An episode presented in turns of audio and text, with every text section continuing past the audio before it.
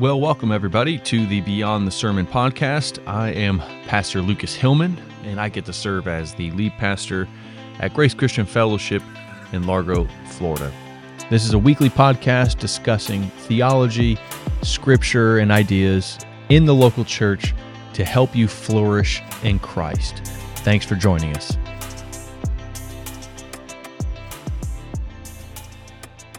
This week, we wrap up our series called Seeing Jesus. Last week, we talked about the ascension, that Jesus uh, rose into heaven, that he is now seated at the right hand of God. And now, uh, in the last session of, or rather, last sermon in the series, we want to take our attention uh, and look at one more post resurrection appearance.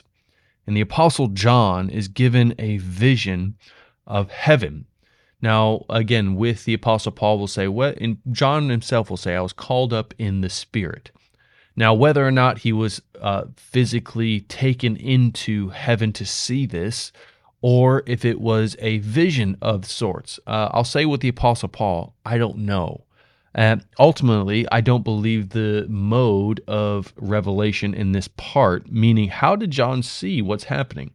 Uh, regardless, I do confess I believe it's true that he saw something true uh, about who God is and those things that have happened, and as Jesus will say in Revelation, those things that are to happen. And again, one thing I pointed out is I believe Revelation is uh, one of the neglected books in the New Testament. And as I've read it this past week, it's one of those things that I thought was intimidating, maybe even kind of strange and scary. But at the more and more I read uh, of the account of John seeing into the throne room of heaven itself, seeing God, um, the more confident, the more comfort that I'm, I draw from it because it's as if you are put into the control tower of the entire universe, of history itself. That the sovereign God sits on his throne in Revelation 4, and all things exist to bring him worship and glory. And he is there uh, just receiving it by virtue of his being, and he's able to control all things. And one thing we pointed out that if we choose to step into this throne room, of Revelation 4 and seeing God who for who he is, the glorified Lord, Jesus Christ, God the Father, and the Holy Spirit, the triune God. Again, holy, holy, holy. If we choose to step into this presence, what it will do is turn things inside out for us, meaning that all that we know of in this reality, all of our life up to this point, is not the whole story. Meaning that there is more going on but behind the scenes in a spiritual sense than what we experience in this side of glory that is still affected by the effects of the fall. Sin is still very much present in this reality. But God is giving us a glimpse into glory, a place without sin. And it is a wonderful vision. It is a lovely, uh, heart, again, just heartwarming. I don't mean that in a sentimental sense, but just the thing that our souls long for, which is life with God Himself. And we know this to be the fact because we looked at Second Kings when Elisha uh, just prays for his servant to have eyes to see what's actually happening in the spiritual realities around us moment by moment. And Elisha prays for his servant, and you know, in those moments when they're surrounded by uh, enemy horses and chariots, that uh, God opens his servant's eyes, and he sees chariots of fire around him. That the servants of God are there, and it, it's important to remind ourselves that in all situations, all situations of temptation, even evil itself. May we have eyes of faith to see where God might be in those moments, calling us to have faith to trust that He will work this out. And again, that is a very hard thing to believe. Um, but if we are invited into the throne room, we're reminded in our faith causes us to confess that there is a God, a sovereign Lord over all creation who has not left us, but yet is still very much involved and is able to work all things together for not only his glory, but our good. In Revelation chapter 4, we get this picture of John being called up into the throne room through a door. And again, I don't think it's a mistake that Jesus himself identifies himself as a door in John 10, verse 9. He says, I am the door. Anyone who enters by me will be saved and will go in and out and find pasture. Again, there is one way that we are able to enter this throne room. We are not able to enter God's presence, which is the point of salvation, is that our sins could be removed and we could enter God's presence as it was in the beginning. And there's only one way, and that's Jesus Christ, his blood and resurrection, his ascension for us, his life for us.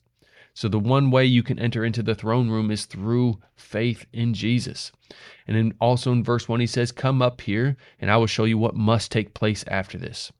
So we have Jesus beckoning his friend John into the throne room to say, Listen, uh, and again, it's important to note that Revelation is written to churches in Asia Minor who are being persecuted, who are being threatened, who are uh, in very real physical danger.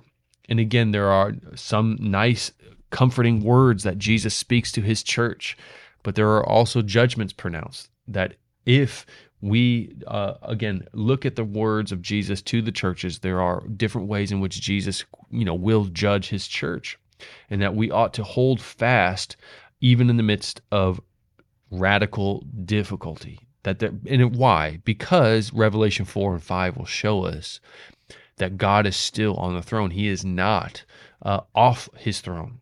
He is not uh, incapable of working even persecution for the for the good of his kingdom.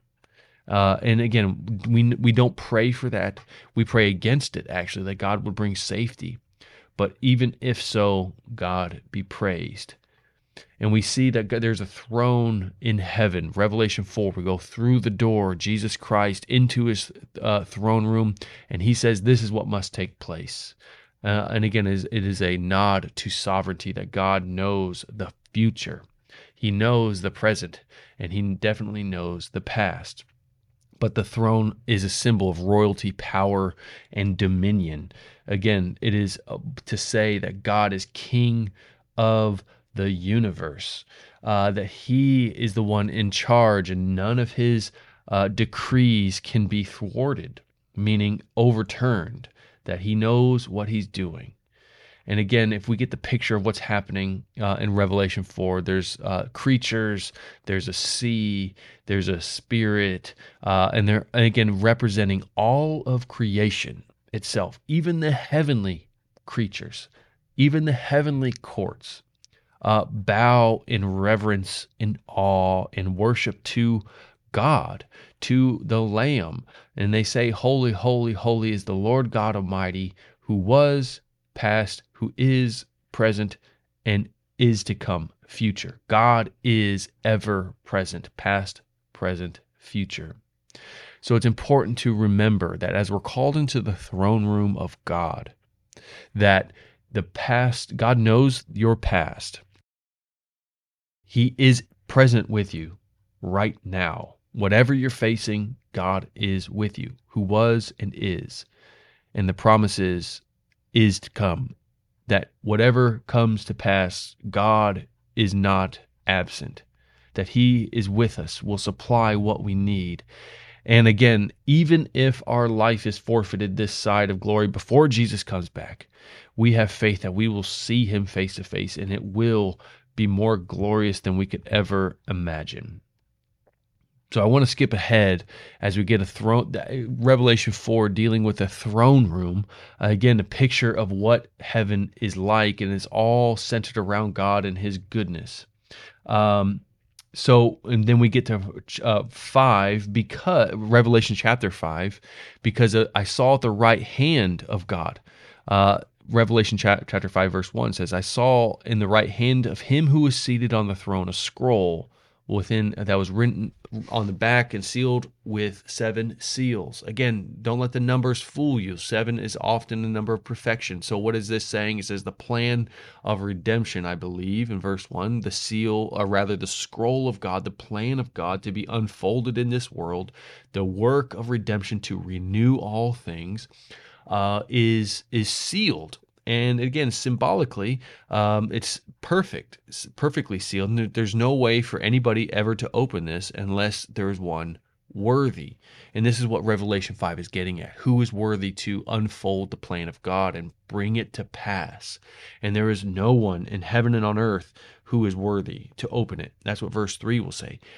And if that's the case, if God's holy, holy, holy, and he has a plan. And he and it, again it needs to be unfolded. And only a perfect one. Only god himself could unfold it. Well who in heaven and on earth could do it? Well again no one in all creation could unfold that because no one is worthy perfect to do that.